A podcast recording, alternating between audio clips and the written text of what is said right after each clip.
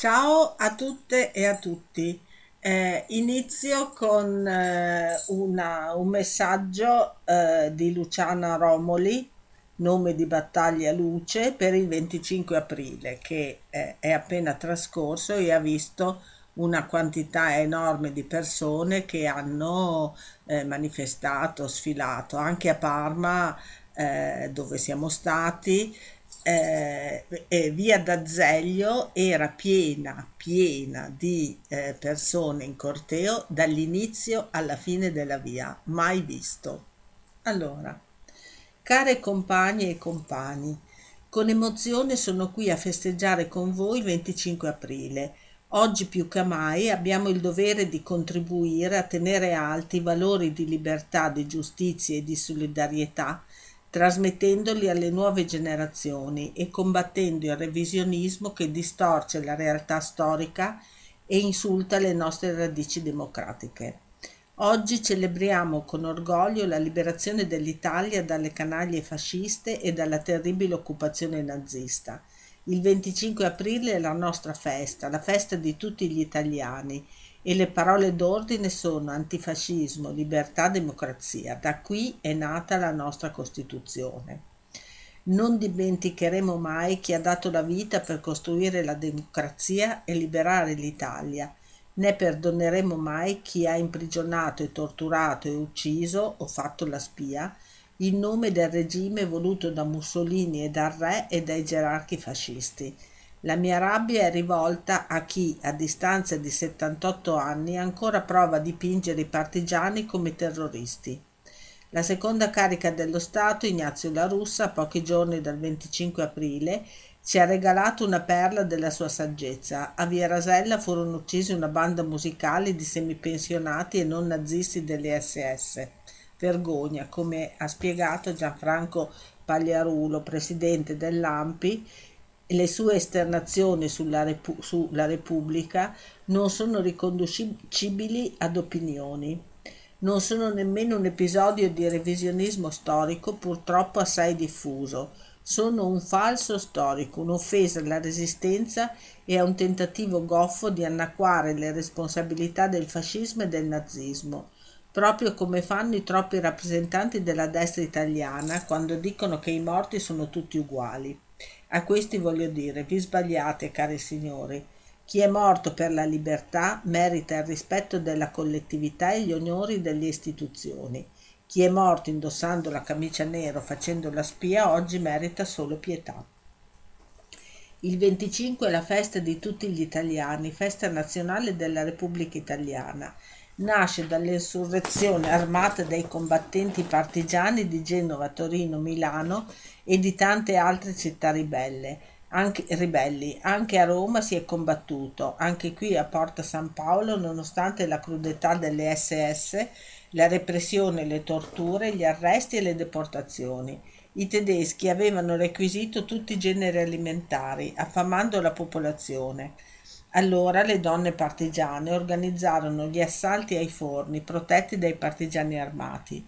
Quello che veniva preso era distribuito alle famiglie degli arrestati e dei condannati a morte, a Forte Bravetta o alle fosse ardeatine o alle famiglie povere.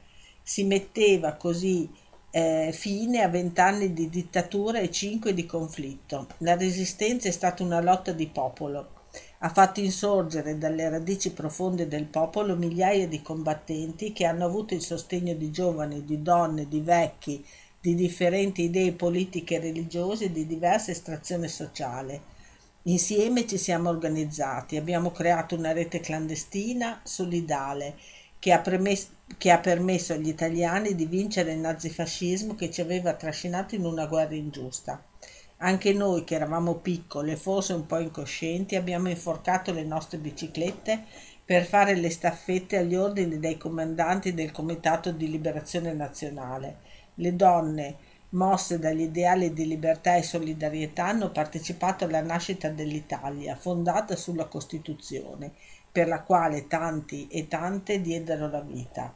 Oggi io, benché anziana e sempre un po' incosciente, sento il dovo- dovere di continuare a tenere alti i valori di quella lotta, trasmettendoli alle nuove generazioni perché i giovani si impegnino in prima persona a costruire un mondo migliore. Nessuno si sente esclusa, escluso, nessuno dia per scontato che la libertà sia una conquista assodata. Lavoro, istituzione, sanità, giustizia vanno difesi tutti i giorni dell'anno il 25 aprile sarà solo un giorno sul calendario se non siamo capaci tutti insieme di difendere questi diritti per tutti, nessuno escluso. Adesso facciamo un salto e andiamo in Palestina. Eh, è il report di marzo di Operazione Colomba. Da gennaio in Israele le varie componenti della società protestano contro la riforma del sistema giudiziario proposta dal governo in carica. La riforma prevede che la Knesset, Parlamento, possa annullare a maggioranza semplice qualsiasi decisione della Corte Suprema, la quale ad oggi può bloccare leggi emanate dal governo qualora ritenute in contrasto con le leggi fondamentali del Paese per esempio leggi che tutelano la dignità e la libertà. Israele non ha una Costituzione scritta, eh, lo, lo, diciamo da sempre, eh, uno Stato che non ha una Costituzione direi che non è neanche uno Stato. Questo chiusa parentesi. Dunque il potere giudiziario è l'unico organo in grado di limitare il governo. Inoltre la riforma consegnerebbe all'esecutivo e eh, il potere di sceglierne i giudici, compresi quelli che dovranno o dovrebbero giudicare Netanyahu, il cui operato i giudici, compresi quelli che dovranno o dovrebbero Ah, scusate, giudicare Netanyahu lo leggo due volte, il cui operato sarebbe senza controllo. Dopo tre mesi consecutivi di proteste, l'apice è giunto nell'ultima settimana di marzo con il coinvolgimento di esercito, università, sindacati e decine di migliaia di persone. In particolare, la notte tra il 26 e il 27 marzo le proteste hanno raggiunto il culmine durante la giornata del 27 un'ondata di sciopero ha ridotto i servizi medici e bloccato i voli parte- in partenza dall'aeroporto di Tel Aviv.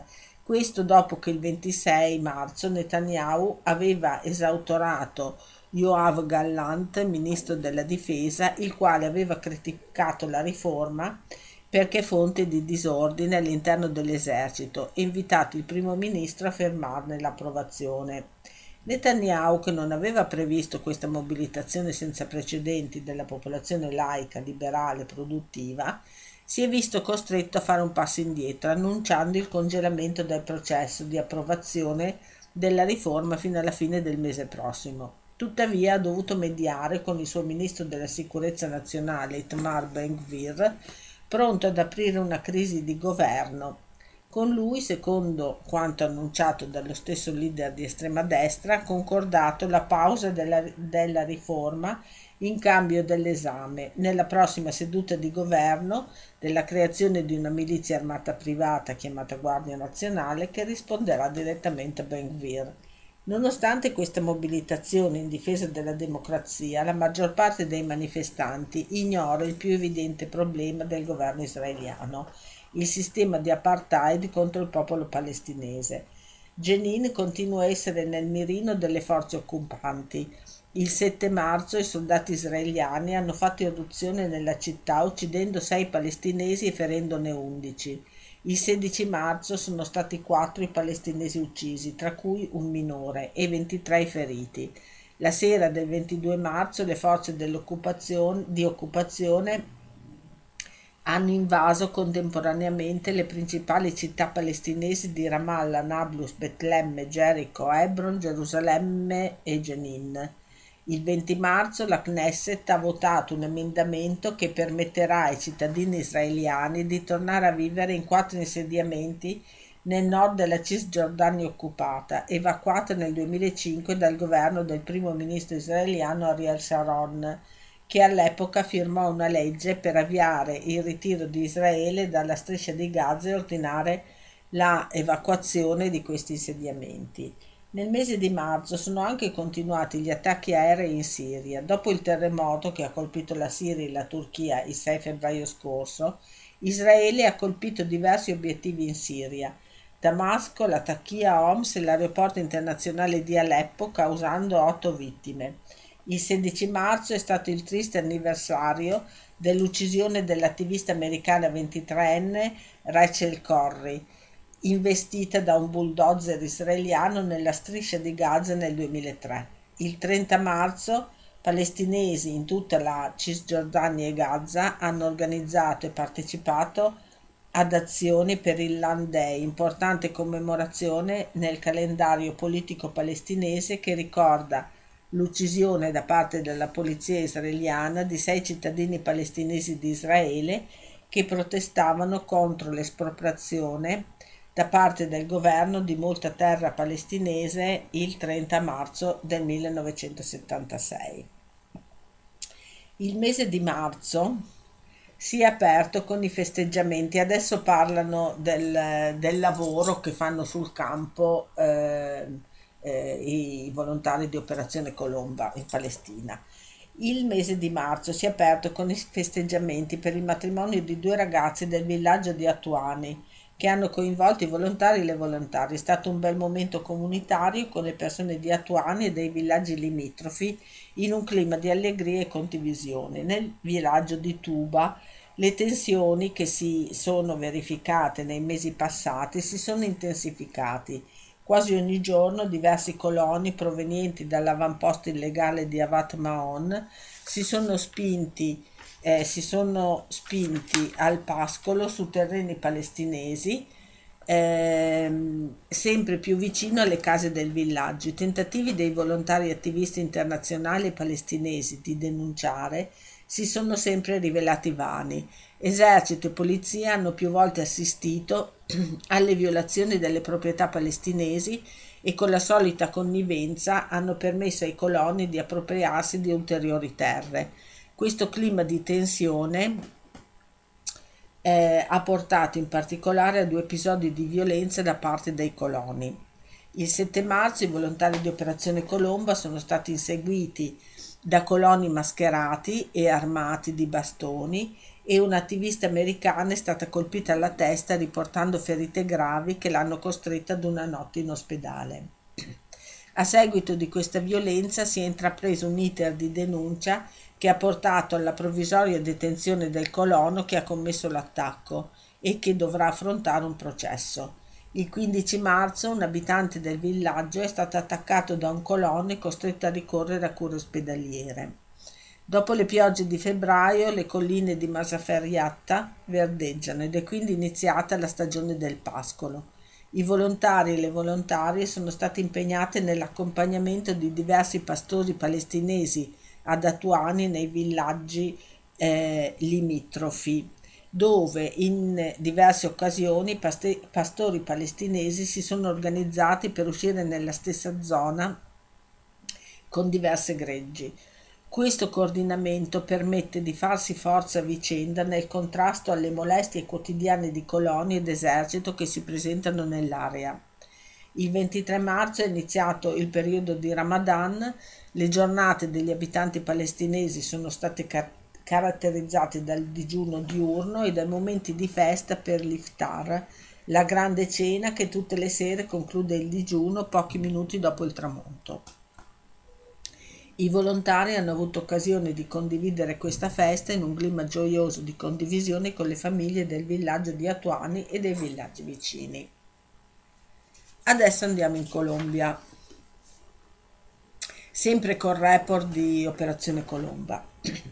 È stato un mese sicuramente difficile per il percorso di realizzazione del progetto Pace Total, pace totale, eh? eh, voluto dal governo Petro attraverso il quale si sta provando a trovare un accordo con la guerriglia delle LN e una forma di sottomissione alla giustizia per gli altri gruppi armati illegali, tra cui le Autodefensas Gaetanistas de Colombia AGC, quelle che eh, minacciano eh, quasi quotidianamente la comunità di pace anche.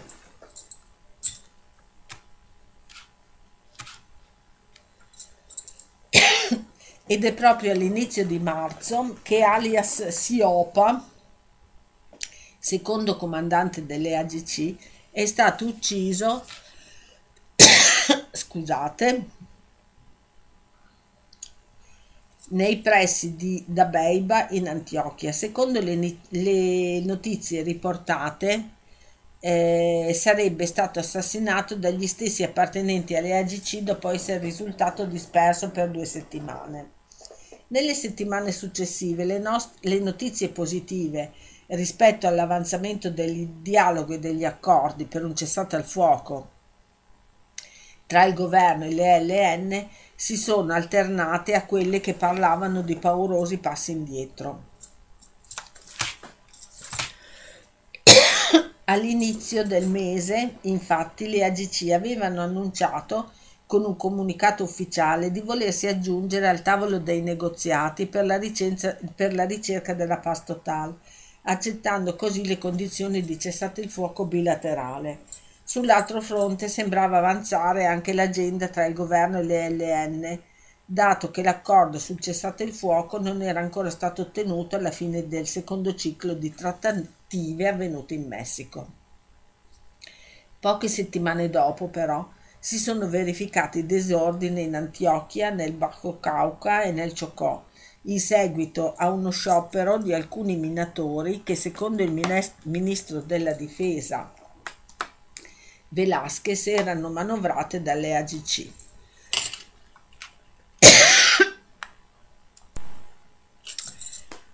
Di conseguenza il presidente Petro ha rinnovato la massima allerta delle forze dell'ordine fino alla ripresa delle operazioni mil- militari contro le AGC, sospendendo così il cessate il fuoco bilaterale. Scusate, ma ho il mal di gola e il raffreddore. E anche il dialogo con l'LN sembra proseguire con fatica a causa delle attività illegali di questo gruppo in varie aree del paese, tra cui il terribile attentato in cui nel Catatumbo hanno perso la vita nove soldati. Nonostante il presidente Pedro, Petro abbia reiterato la notizia della prosecuzione dei colloqui di pace con le LN, soprattutto in vista del cessate il fuoco, la situazione rimane critica.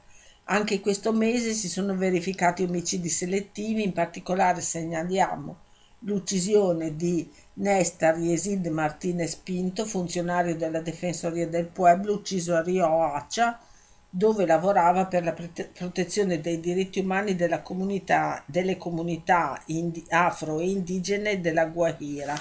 Secondo i dati della Commissione colombiana di, dei giuristi, nei primi due mesi di quest'anno scusate nei due mesi di quest'anno sono state assassinate 20 persone tra difensori dei diritti umani e leader sociali. Da qui è partita la richiesta di varie organizzazioni sociali affinché l'implementazione dell'accordo di pace venisse accelerata Inoltre, attraverso il rapporto annuale dell'Alto Commissario delle Nazioni Unite per i diritti umani sulla Colombia, sono state esplicitate varie raccomandazioni al governo che mirano allo sviluppo di tutti i punti previsti dall'accordo, soprattutto quelli riguardanti il rafforzamento delle misure adottate nei territori più colpiti dalla violenza, l'accesso alla terra e la protezione dei difensori dei diritti umani. Allora, ehm, eh, ieri eh, ho partecipato a, a un incontro voluto, richiesto eh, dalla comunità di pace ehm, per ehm, eh, insomma, analizzare la situazione che stanno vivendo, una situazione eh, molto molto brutta ehm, e eh, quanto prima, casomai sabato prossimo, eh, nel prossimo podcast eh, cercherò di fare un riassunto di quello che eh, è stato detto. Eh, facendomi aiutare da Natalia perché come sapete l'avvocata della comunità che si chiama Jamie, bravissima, parla talmente in fretta in spagnolo eh, che anche eh, chi è di madrelingua spagnola deve prestare molta attenzione. Quindi quando avrò eh, tu, tutto il materiale eh, farò un piccolo riassunto e eh, ve lo leggerò. Comunque la questione in Colombia è molto molto complessa. Eh, ne parla anche padre Javier Giraldo eh, in un articolo eh, di un giornale nazionale che si chiama L'Espectador. Eh, e padre Javier è l'accompagnante eh, da sempre della comunità di pace. Lui è, è, un gesuita che sta a Bogotà, comunque molto spesso è nella comunità per sostenerla, aiutarla. Il sacerdote Javier Giraldo spiega che non ci si può aspettare che il negoziato con le LN sia lo stesso del negoziato con le FARC. A Vie Giraldo, il sacerdote gesuita che ha dedicato la sua vita in, in difesa eh, dei, dei, colombiani, eh, soprattutto eh, quelli emarginati, dice che eh, insomma, è molto difficile che si riesca ad arrivare alla paz totale L'intervista si, svolge, si è svolta mercoledì 19 aprile presso la sede del Centro Popolare di Ricerca e Formazione Cinepa a Bogotà. Eh, allora, eh, lui eh, gli chiedono l'AGC o il clan del Golfo ha appena dato prova di forza con uno sciopero a, Bajo Cauca e ha marciato il 9 aprile a Urabà. Hanno una base sociale come affermano? Lui risponde, penso che abbiano una base sociale. Ad esempio a San José de Apartadò hanno cooptato la maggior parte degli incontri di azione popolare e molti dei loro leader camminano con loro. Non so come siano state le marce del 9 aprile, ma sono propensa a pensare che abbiano avuto successo perché hanno un controllo territoriale molto ampio. L'hanno costruito con l'appoggio della forza pubblica, prima andavano con la stessa divisa a pattugliare i marciapiedi. Esercito e paramilitare cucinavano insieme e progettavano insieme le stragi. La pressione della comunità internazionale ha fatto sì che queste relazioni si trasformassero, si camuffassero, Volevano addirittura eliminare lo stesso nome dei paramilitari. Quello che è successo a Lavana, eh, eh, Lavana è dove hanno fatto gli accordi di pace, i paramilitari non si potevano nominare perché il governo ha detto che quello non esiste più, quello è finito, quello che eh, eh, non, esiste più, non esiste più il paramilitarismo. C'è stata una politica di mimetizzazione del paramilitarismo. Ad esempio a San José de Apartadò, quando i paramilitari convocano un'assemblea in un villaggio, che è qualcosa di continuo, il giorno prima la brigata, quindi l'esercito, invia le sue truppe a 10 km di distanza, perché quando le, la, la, comunità denuncia eh, che c'è stata un'assemblea che hanno estorto persone o hanno proibito una serie di cose, lo Stato risponde sempre che non aveva truppe in quella zona, erano state allontanate il giorno prima. Il predominio delle AGC a Urabà è assoluto dopo la smobilitazione delle FARC. Loro sono il governo e la cosa grave che han, è che hanno il sostegno della comunità imprenditoriale di Urabà in particolare i coltivatori di banane, i sindaci, i consiglieri. I processi elettorali sono gestiti da loro. La domanda.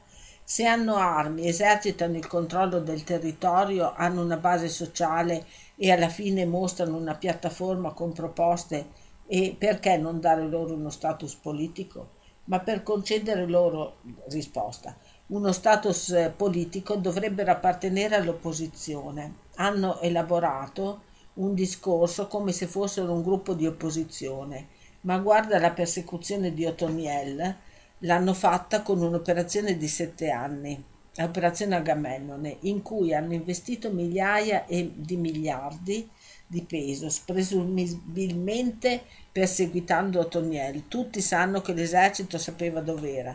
La stessa comunità conosce la sua fattoria nel villaggio di Playa Larga.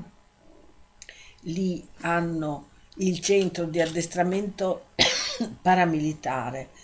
La popolazione ha riso dell'operazione Agamennone perché ha investito milioni e milioni e alla fine non è stata proprio una cattura ma una consegna. Questo dimostra la, la collusione dello Stato con l'AGC. Eh, sembra che siano contrari a questo governo, prova di ciò che potrebbe essere stato lo sciopero a Baco Cauca. A questo governo forse sì, perché eh, è un altro governo, ma con i precedenti governi di opposizione non avevano, non avevano nulla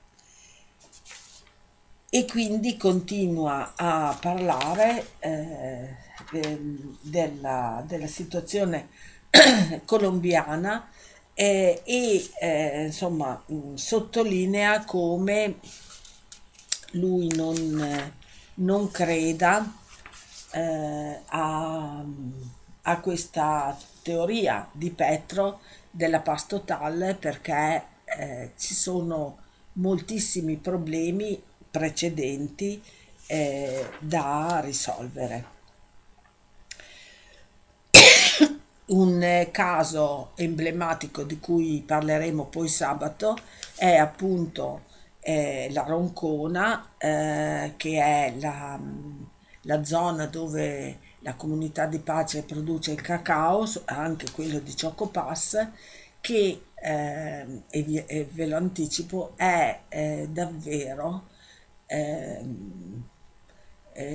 quasi eh, nelle mani di questa famiglia potente eh, che sta escogitando tutti gli escamotage possibili per toglierla alla comunità di pace.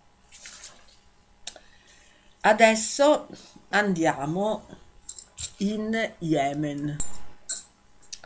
Yemen ucciso dalla fame, 85 Morti per 9 dollari di aiuti è un articolo di Chiara Crociati, allucinante.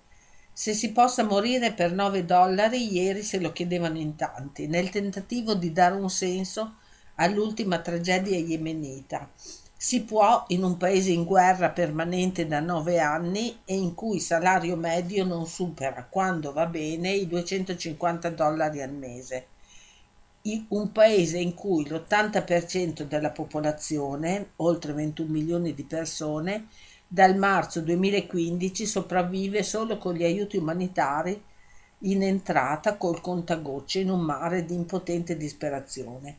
Quei 9 dollari spiegano la tragedia, la calca che mercoledì sera ha ucciso almeno 85 persone in una scuola di Sana'a, la capitale, dal 2014 in mano al movimento Ansar Allah volto politica, politico della minoranza Houthi, che è sciita. Con il Ramadan, gli sgoccioli e la grande festa alle porte, l'Eid al-Ftir, che pone fine al mese sacro musulmano, due ricchi commercianti avevano pensato a una distribuzione di 5.000 rial a famiglia, 9 dollari appunto, nel solco di uno dei cinque pilastri dell'Islam, la zakat, l'elemosina ai bisognosi. L'iniziativa privata ha richiamato un numero di persone, eh, si parla di 5.000, impossibile da gestire in fila da ore prima del tramonto in un vicolo stretto che conduce alla scalinata della scuola. Le immagini diffuse dalla tv locale bastano al racconto. Una massa informe, al buio, qualche volto illuminato dalla luce artificiale dei soccorritori, che tenta di rubare ossigeno e salvezza arrampicandosi su un mare di corpi appiccicati l'uno all'altro. Le immagini seguenti raccontano la fine, un mucchio di scarpe impolverate, qualche bottiglia d'acqua schiacciata dal calpestio. Agli 85 morti accertati si aggiungono oltre 322 feriti, una cinquantina in condizioni gravi, tante donne, tanti bambini. Colpa degli organizzatori, dicono le autorità UTI. Il Ministero degli Interni accusa la distribuzione random di aiuti senza alcun coordinamento da parte dei commercianti ora sotto inchiesta. Veramente allucinante. Eh, adesso andiamo in Turchia. Turchia, sabato 22 aprile, il neo sultano Erdogan, in piena campagna elettorale, ha inaugurato la produzione di gas nel giacimento del Mar Nero. Ha promosso un anno di gas gratis a tutte le famiglie turche. Ricorda un certo populista italiano che ha fatto la sua fortuna promettendo un milione di posti di lavoro. È finita la dipendenza energetica della nostra nazione. Siamo avviati verso un futuro di benessere per tutti, ha detto nella sua fogoratoria. Erdogan ha fatto uno scivolone imperdonabile per la tradizione turca, attaccare l'avversario politico per la sua appartenenza confessionale. Senza nominarlo ha fatto riferimento all'appartenenza della comunità alawita del candidato rivale favorito Kemal Kılıçdaroğlu eh, questi, con la sua nota calma flemmatica, ha risposto senza far riferimento alle parole fuori posto dell'attuale presidente, affermando che nella Turchia da lui presieduta non ci saranno più discriminazioni sulla base dell'etnia e della, e della confessione, un riferimento chiaro alle discriminazioni contro i curdi. I capi dell'HDP hanno apprezzato. Io aggiungo io pare che il sultano in questi ultimi giorni il neo sultano stia male. Eh, nei giorni eh, scorsi ha sospeso la sua campagna elettorale ma non la sua perfidia. Eh, tant'è che alcuni giorni fa 150 tra politici, giornalisti, attori, poeti, eh, soprattutto cu- e legati al partito eh, dell'HDP che vuole assolutamente chiudere sono stati messi in carcere. Ehm, Turchia, il paese è un articolo di Murat Cinar. Eh, il 14 maggio ci saranno le elezioni e speriamo in bene. Iniziamo, ha detto Kemal Kılıçdaroğlu, il rivale dell'attuale presidente della Repubblica, davanti a una folta folla ad Ankara. Il 6 maggio Kılıçdaroğlu, eh, nome impronunciabile per me, tuttora l'avversario numero uno di Erdogan riceve il sostegno di sei partiti d'opposizione. Lo sfidante, classe 1948, riuscirà a sconfiggere il dittatore?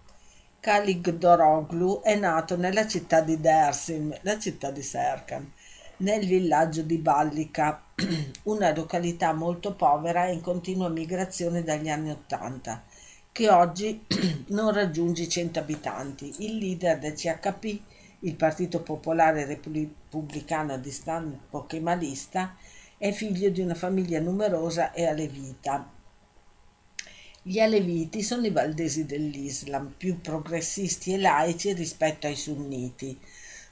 In passato vittime di diversi genocidi, crisi di discriminazione politica, casi di discriminazione politica, mediatica e giuridica. La sua è la storia di un percorso di emancipazione dalla profonda e povera Anatolia verso una posizione di prestigio e riconoscimento. Il ragazzo di Dersim si laurea nel 1971 in economia e commercio all'Università di Ankara e inizia a lavorare nel Ministero del Fisco come esperto di contabilità. Continua a lavorare nel settore, poi negli anni 90 decide di, decide di tesserarsi al DSP, il Partito Democratico di Sinistra, all'epoca guidato da Bülent Ecevit, l'unico primo ministro di sinistra che la Turchia abbia mai avuto nella sua storia. Kilik Daroglu, nella sua carriera professionale e politica, ha sempre portato avanti una sistematica lotta contro lo spreco del denaro pubblico e la corruzione.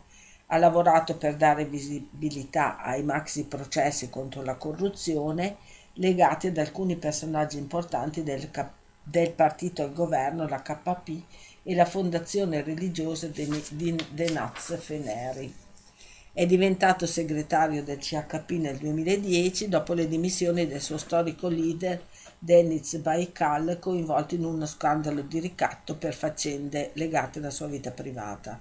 Nella sua dichiarazione dei redditi pubblicata sul sito del Parlamento nazionale, Kaligdoroglu risulta essere proprietario di un terreno, due case, dieci quadri e un anello. Si tratta di un politico che si veste in modo pacato, non bada all'apparenza e alla dimostrazione della ricchezza. Il fatto che suo figlio Kerem abbia deciso di svolgere il servizio militare obbligatorio, rinunciando al diritto di saltarlo pagando la quota prevista dalla legge, è uno dei gesti simbolici che distanzia Kiligdaroglu dal suo avversario Erdogan. L'attuale presidente dichiara in ogni occasione possibile che le sue macchine, i suoi aerei, il suo palazzo presidenziali sono necessari e suo figlio Bilal, oltre a studiare negli USA in un'università privata, ha anche evitato, evitato il servizio militare pagando quella quota. Sono soltanto alcune piccole cose, differenze tra i due avversari. A livello politico sono ovviamente molto diversi. Kiligdaroglu sostiene che sia fondamentale ritornare al sistema parlamentare che la Turchia si è lasciata alle spalle con il referendum del 2017 per eh, iniziativa di Erdogan. Vuole eliminare dall'attuale Costituzione l'impronta della dittatura militare del 1980 e renderla più democratica, un'iniziativa mai presa da Erdogan, in particolare l'attenzione del leader del CHP è volta ad abolire o cambiare radicalmente il funzionamento di una serie di simboli della giunta del 1980 contro il sistema elettorale, l'ente superiore dell'istruzione e l'ente superiore delle trasmissioni audiovisive. Kilikdoroglu prende spesso di mira i cambiamenti legislativi che l'attuale governo ha emanato in merito a bandi e appalti pubblici, finanziamenti erogati dalle banche statali, diritti delle donne, sistema giuridico sistema pubblicitario per i giornali in merito alla gestione delle risorse economiche da parte dei municipi. Sostiene che oggi in Turchia tutta la magistratura sia al servizio del potere e sia essenziale ripristinare il sistema della separazione dei poteri. Una delle battaglie che ha reso famoso il figlio di Dersim è la sua lotta contro la criminalità organizzata che utilizza la Turchia per riciclare denaro sporco spacciare gro- droga e, e reclutare nuovi terroristi fondamentalisti. Infine, con un po' di sfumature diverse, ci sono anche dei punti in comune tra Kiligdaroglu e Erdogan, fedeltà alla Nato, continuità nelle relazioni economiche con la UE e, e orientamento al libero mercato. Eh, il 14 maggio saranno forse le elezioni più importanti della storia della Repubblica di Turchia, sia per il futuro di Erdogan sia per la possibilità di fondare un paese democratico, laico e progressista. In Europa i turchi hanno già cominciato a votare eh, e vabbè, incrociamo le dita sperando che Erdogan se ne vada. Adesso andiamo negli Stati Uniti. Uccisioni di massa a ritmo di record. Nel 2023 un attacco a settimana. Eh, pagine, viene da pagine esteri. Una carneficina ogni settimana. Il ritmo delle uccisioni di massa negli Stati Uniti in questi primi mesi del 2023 è da record. Già 88 vittime in 17 attacchi, in soli 111 giorni e sempre con armi da fuoco. Secondo i dati di Associated Press e USA Today, in collaborazione con la Northeastern University, sono 2.842 le persone morte in massacri negli Stati Uniti dal 2006. I, del, I numeri delle vittime in questo 2003 però crescono in maniera impressionante gli attacchi si ripetono ogni settimana e coinvolgono persone diverse per età, sesso, provenienza. I bambini della scuola elementare di Nashville, i lavoratori agricoli nel nord della California, persone che danzavano per festeggiare il Capodanno. Solo nell'ultima settimana sono stati uccisi a colpi di armi da fuoco otto persone durante una festa di compleanno di un sedicenne e, qua- e altre quattro eh, per mano eh, di un bianco appena uscito di prigione che ha sparato ai suoi genitori e poi a, agli automobilisti che percorrevano una trafficata strada del Maine. Eh, eh, se ogni famiglia ha in casa due o tre armi, ogni famiglia no, però eh, negli Stati Uniti tantissime persone hanno delle armi di difesa e con le armi si uccide. L'ultima notizia, eh, spose bambine, in Sudasia la metà di quelle del mondo intero, sempre da pagine estere.